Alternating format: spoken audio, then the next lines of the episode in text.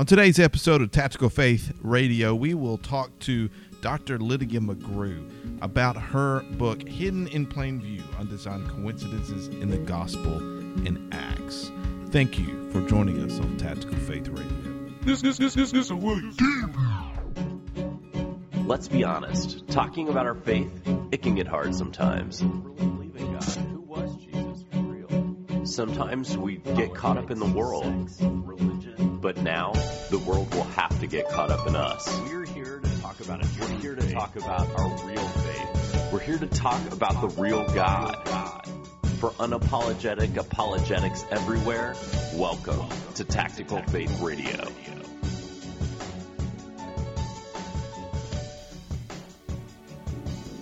Hey, this is Matt Burford. Um, what a wonderful interview I had with Dr. Lydia McGrew. But I want to take a second to tell uh, the audience who she is and a little bit of her CV. Uh, she has a PhD in English literature from Vanderbilt University. Uh, she has her areas of specialization are formal and informal epistemology in English literature, specifically in the Renaissance non dramatic literature. Uh, I like the way she describes herself on her page as an analytic philosopher, a homemaker, homeschooling mom, and author. Uh, what a wonderful time that I had with her. Uh, talking about her book, talking about evangelism, talking about how to reach people, especially using uh, undesigned coincidences that she writes about in her book, Hidden in Plain View.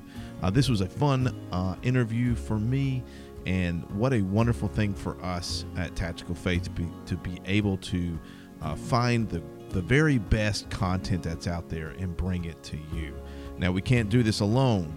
Again, we need help. Uh, if we're going to do our task and our mission in the state of Alabama, we need those that are out there as partners to come alongside of us and to help us do our work. If you are interested in helping us, go to matt at tacticalfaith.com. Uh, I suggest you go to our website, www.tacticalfaith.com. Send us an email uh, you know, try to communicate with us. We would love to have an event in your area. We would love to bring one of our speakers in your area, or even just to sit with you and uh, maybe cast out a vision on what you would like to do in your school or in your church or community. Again, thanks again for listening, and I hope you enjoy this interview.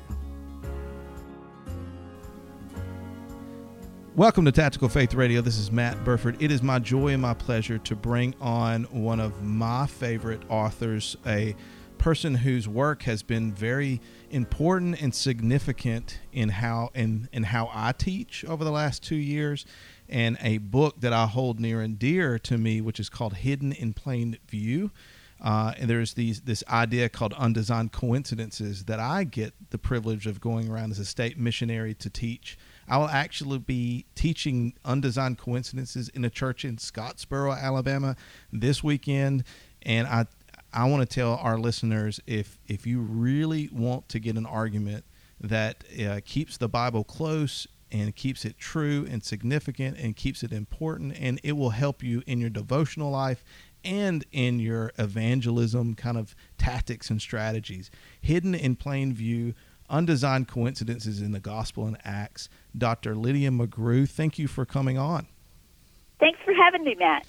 Um, one of the things that I do, uh, Dr. Lydia, Dr. McGrew, is that I go around and I teach evangelism and apologetics uh, to all the kind of Baptist churches here in the state. I, through my nonprofit Tactical Faith, we do other um, churches, but I primarily focus on my my denomination. Um, in the area of evangelism and apologetics and talking, uh, how do you think Christians can fully prepare themselves to communicate effectively in today's culture? You know, that's a really good question, Matt, and it's a tough question because there's so many different aspects. There's the spiritual aspect, you have to have your own relationship with the Lord, and then there's the intellectual aspect of understanding your faith. There's the personal aspect, knowing the audience and knowing how to interact one thing that I, I do want to say, because I think sometimes people who are interested in my work are what I might call thinky people. They're they're apologists and um, people who are into that, the intellectual defense of the faith, which is great. What I want to say there is to spend much more time preparing and understanding your faith and the evidence than you spend debating it with unbelievers. And I would say, especially online. As a general rule, I would say don't go on to skeptical boards or sites and just kind of take on all comers. Hey, throw anything you like at me. That will uh, that will sap your time. It'll keep you from being well prepared. Um, and the other thing is, don't think that because you're interested in Christian apologetics, your next move should be to put yourself out there and to do live debates. Um, live debates are a niche calling, and some people, like William Lane Craig, are called to it. They're excellent at it, but not everybody is called to that. So I would say prepare yourself to communicate by study and prayer, and then choose your audiences with whom to share your faith from among those who are interested in listening and have questions. And at that point, don't be afraid or ashamed to say if you don't have an answer, and and that you'll research it further. Um, but but choose your audience carefully. Work with people as individual people, and um, then be sure that you spend more time preparing than you do out there debating. So tell me a little bit about your book, Hidden in Plain View. Um, I've used it. I think the world of it. Um, but give me a definition of undesigned coincidences, and um, how do you think these undesigned coincidences can help Christians speak about their faith effectively? What I like to call undesigned coincidences, and I thought of this after I wrote the book, so uh, I wish I had thought of it before, but I call an undesigned coincidence an incidental interlocking that points to truth. There will be perhaps a fact mentioned casually in one gospel, and it'll interlock with a fact mentioned casually in another gospel. We'll get to some examples in a couple of minutes, but what this does is it points to a world of reality behind both of them, where different people, different witnesses are noticing different things that all fit together.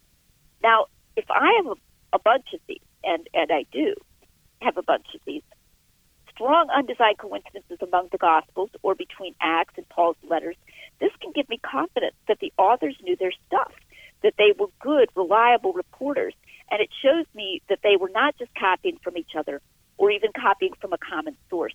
Instead, they really had independent access to what really happened. This is really relevant in helping me to share my faith because it allows me to have confidence. I'm not just believing something out of uh, wish fulfillment or something like that, or wishful thinking, where it's actually something that's invented and can't hold up to scrutiny. It can give me confidence in that historicity of, of these books in the New Testament.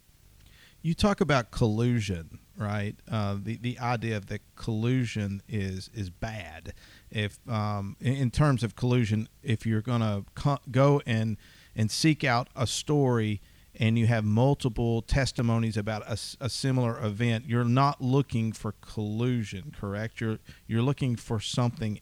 You're looking for something else that's a little bit more verifiable. What what what is that?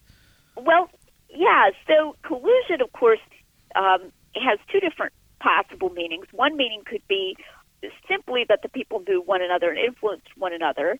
Um, maybe if you and your wife are both telling a story, you might remind each other of certain things. Oh, don't you remember this happened before that, and so forth. It's a kind of uh, uh, it's an innocent collusion, but it's still not the very strongest form of testimony. And then you can have collusion to make stuff up, of course, where you you know I'll say this and you say that, and then people believe us even though it's not really true. That's a sort of a vicious collusion. But I, ideally, what we want is for each person to be supplying something that the other doesn't have, so that there's some degree of what we call independence, both causal independence and uh, what we philosophers talk about. We talk about probabilistic independence, where they really have some knowledge of, of the event. You know that if you drew little arrows, you would draw an arrow from the event to each of the witnesses that wouldn't go only from one witness to the other as if, you know, John is just getting it from Joe, but John actually knows something about what happened on his own. So that's what we want. We want some degree of independence. And sure, there would be some degree of dependence. If you and your wife are both telling a story to somebody, maybe you have reminded each other of some facts. And then those, you know, you're you're not totally independent on. But then there are going to be parts that you remember that she doesn't remember that you just say, and vice versa. And those form a larger coherent picture that the person would not get if he just talked to one of you. Well, let's let's give an example. Can you give an example of maybe two or three of these undesigned coincidences, uh, and especially in terms of what is your favorite one, and maybe also which ones do you think are the most persuasive? That's really hard because um, a lot of times the most important thing is that the, the person who's speaking loves the undesigned coincidence and has made it his own. So it's not like there's some super objective ranking. You know, this is the most persuasive one, and then that's number two most persuasive one. Um, the most persuasive one is often going to be the one that the speaker knows well enough to present persuasively. And it is always interesting to me to see what strikes different people. And it's it's often different. You know, one person will say, I really like that. And then mm-hmm. someone else will say, I really liked that other one. You know, and that's why we need a lot of them because um, they take a certain amount of, of uh, pondering to get them, a certain amount of uh, sort of thinking about them, and different ones will strike different people. So I would say in any given conversation, you know, pick one that you can present uh, vividly and give it to him. So I'm gonna I'm gonna give one that I, I use a lot because it's short. So this isn't just because it's persuasive, though it is, but also because it's short. So this one would concern um, Herod and his servants. It's often the first one I, I discuss. So there's a, a story in Matthew about um, Herod who is talking to his servants about who Jesus is. And he he's kind of superstitious. And he says to them, This must be John the Baptist risen from the dead. That is why so many miracles are done by him. And this then explains or is explained uh, by Matthew by saying that Herod put John the Baptist to death. So he's feeling sort of superstitious about it and thinking that maybe Jesus is John the Baptist risen from the dead. Now, the passage resembles the Gospel of Mark quite a bit, the story of, of uh, the beheading of John the Baptist. There are a lot of verbal similarities. There may even be some dependence. Uh, maybe Matthew had read Mark. But that phrase to his servants is unique to Matthew. It is not found in Mark. It's not found in any other gospel. To whom was Herod speaking? And you might think to yourself, uh, oh, well, how would Matthew know that Herod, what Herod was saying in private to his servants. I bet he just made that part up to make it sound interesting, because otherwise, how would he know? Well, when we turn to the Gospel of Luke, uh, Luke 8, this is not the story of the beheading of John the Baptist. It's a completely different context. Luke is listing some women who followed Jesus out of uh, Galilee, and he gives their names. Mary Magdalene is one of them, and so forth. And he gets to and Joanna, the wife of Chuza, Herod's house, household manager. Now, this is just dropped in there by Luke in passing, and then he moves on. So now we know how the Christians, including Matthew, could have known what uh, Herod was saying in private to his servants, because one of his high placed servants was evidently supportive. He allowed his wife to even uh, contribute to Jesus' ministry and to uh, go and even travel with Jesus. And so this explains the question, it answers the question that we have in Matthew. That's one of the most exciting kinds of connections you can have, is that kind of question and answer connection between them. And they're so casual. You know, it's not as though Luke read Matthew and said, "Ooh, I'll make up, make this up about Herod's uh, household manager, and I'll put it into a completely unrelated passage just uh, just to fit together with that casual phrase in Matthew to his servants. That's that's not believable at all. So that's that's pretty exciting. Um, I have several different undesigned coincidences that I use in, in presentations. I like to keep my presentation fresh. I don't always like to use a new, you know, use the exact same one. So a new one I just used recently. It concerns the cleansing of the temple, and I, I especially like this because people question the cleansing of the temple in the Gospel of John. And they'll say, oh, well, John puts it at the beginning of Jesus' ministry. Um, so, and then it's the, at the end of Jesus' ministry in Matthew, Mark, and Luke. So maybe John moved it. Well, I think Jesus cleansed the temple twice. I don't think there's any problem with that. I have often stood outside of the same abortion clinic twice, so I think Jesus could cleanse the temple twice. People do these kinds of symbolic protests on more than one occasion in the same place. Well, there's an undesigned coincidence that actually supports this. In Mark uh, 3:22, we are in the middle of, of this controversy that Jesus is having in in Galilee, and it says that um, these people had come from Jerusalem. This is very early in Mark's gospel to listen to Jesus and to hear him, and they're obviously very antagonistic. They say he he casts out devils by by Beelzebul, the prince of devils. They're really antagonistic to Jesus. So here he is. In, in Mark, we have no explanation for why so early in Jesus' ministry there were people being sent by the Jewish leaders all the way from uh, Jerusalem all the way north to Galilee to come in there and just give Jesus a hard time and challenge him. Why was that? Well, in in John, Jesus has already been in Jerusalem at the feast of the Passover and has cleansed the temple, and they've they've asked him, you know, what sign he gives them to show them that he has the authority to do this, and he said this very cryptic and annoying thing: destroy this temple, and in three days I will raise it up. And you know, he's he's not uh, given way for a moment. He's been very, very defiant, and so they're antagonistic to him because of that. I think that's a very plausible explanation for why in Mark we find such early opposition to Jesus coming all the way from Jerusalem. That one's not in the book, by the way. Um, I've I've run into that one more recently in an article by an Australian uh, author named uh, Chappell.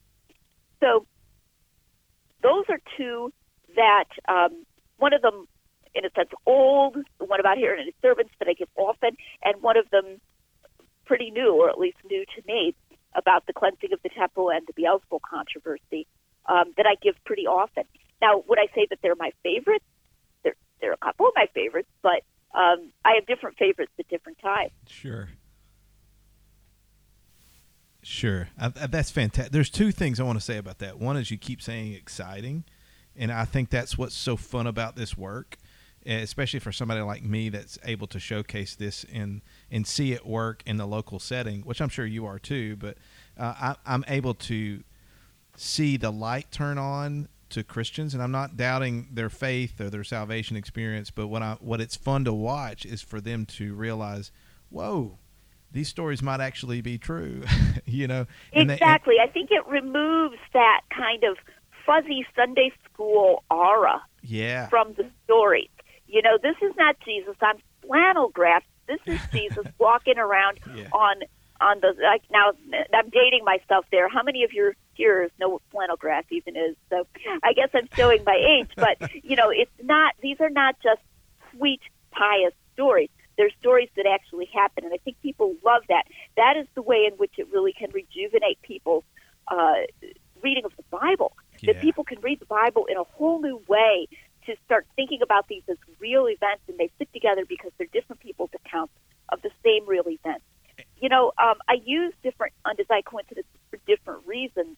Like I might use one to answer redaction theories of of the of the gospel. So, like if somebody says that anything that's in Matthew that's not in Mark must just be something that Matthew made up, well, then I can use that about to his servants and say, no, this is unique to Matthew, but it is uh, it appears to be confirmed. Or if if I'm answering, you know, that John moved the day of temple cleansing, I can use the, the other one I just gave. So they have all these different purposes that you might use them for. Go ahead. You had something else you were going to say about no, it. No, it was just it, you're inviting. You're also inviting the audience to search for them themselves. You kind of do that in the book in a little in a little way of saying this has not been exhausted. Go find them on your own. Uh, mm-hmm. Like I, I don't know if this is this is to the point of an undesigned coincidence, but I found you know, you have a little blurb where it says after the Lord's Supper they sang songs. So I, I did a little Google search and I said, well, what are you singing after the Passover? And then I realized, oh, you sing the Hallel Psalms. So it's fun to go to the Hallel Psalms, which most people agree that that's what you sing after Passover, and that's possibly what the, Jesus and the disciples sang.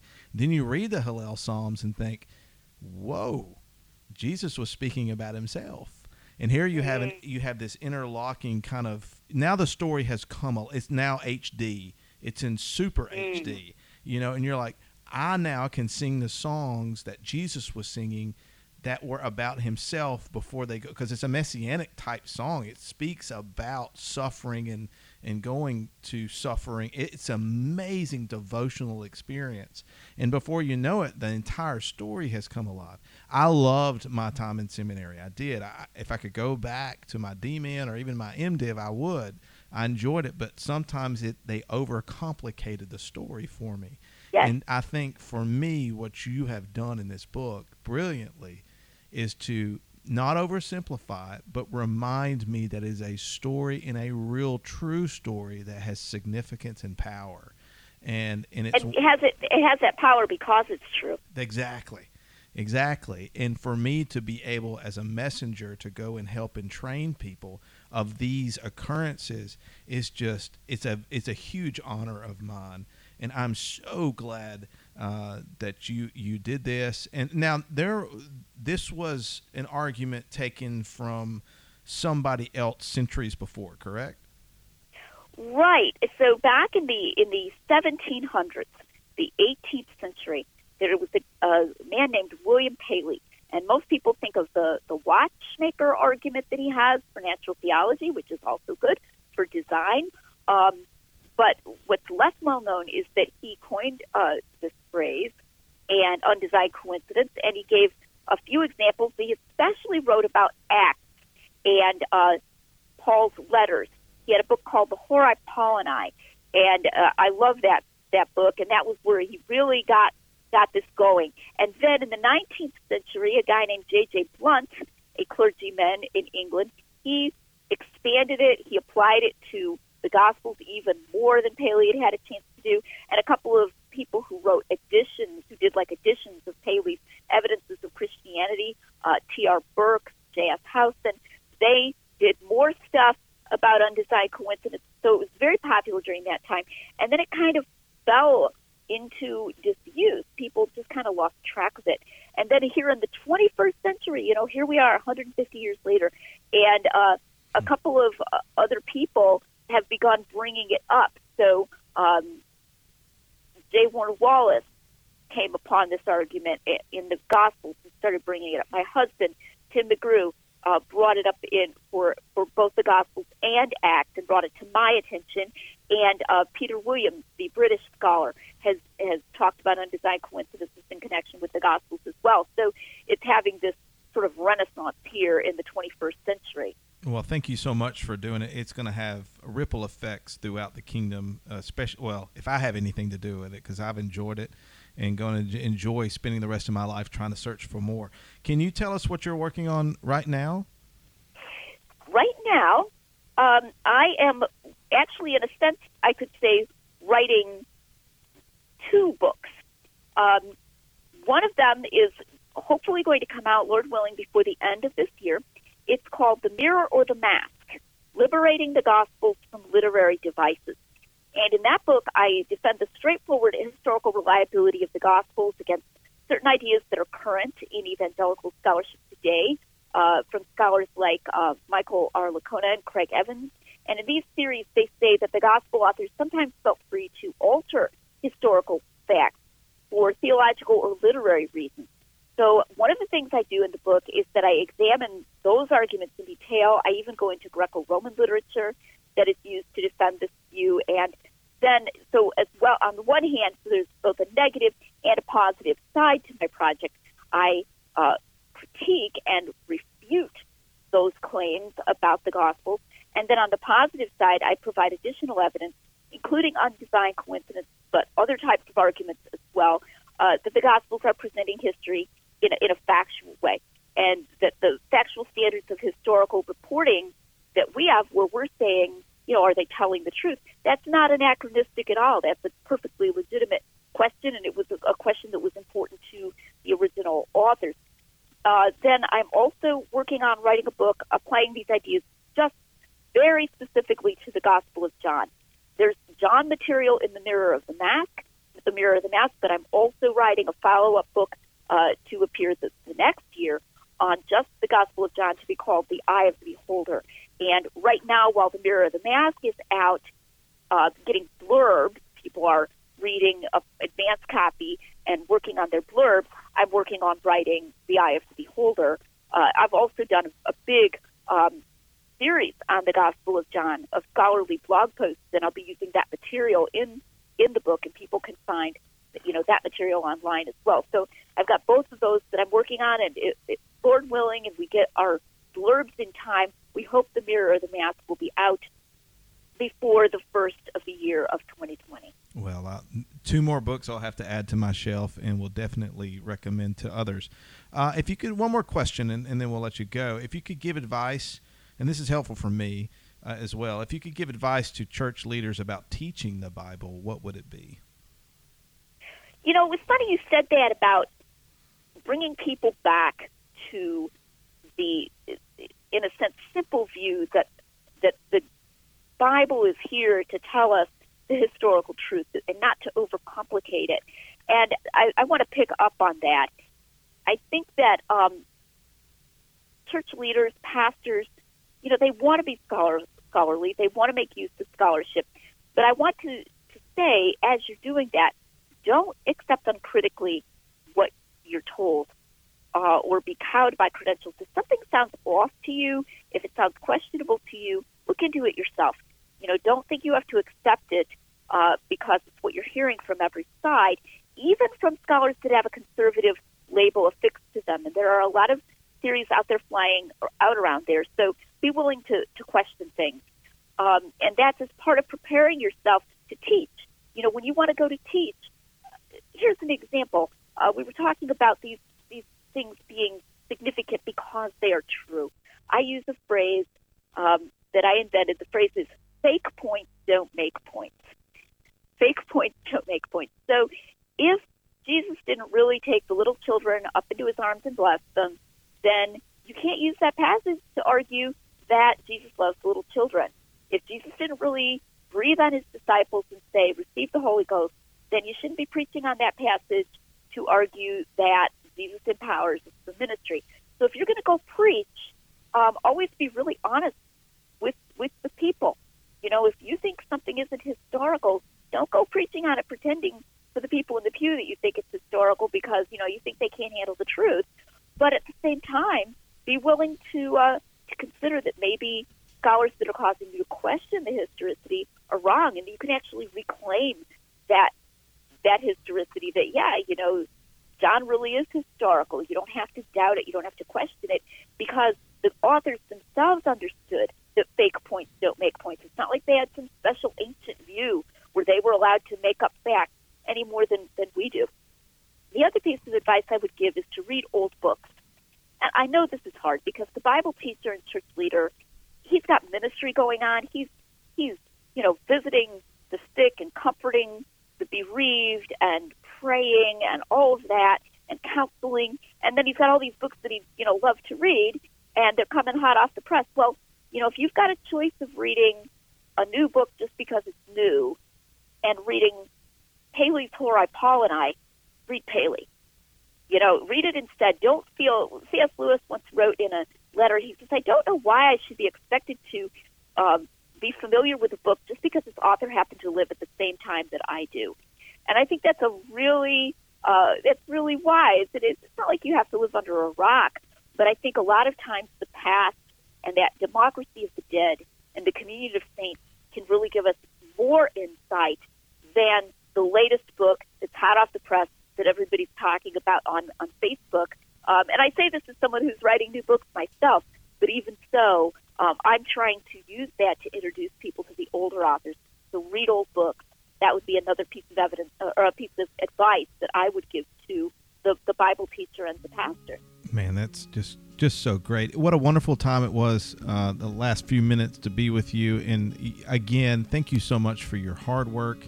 Uh, thank you for the book Hidden in Plain View Undesigned Coincidences in the Gospel and Acts. Uh, I love the McGrews. Uh, Dr. Tim came down when I first started my nonprofit to Birmingham and, and really helped me out.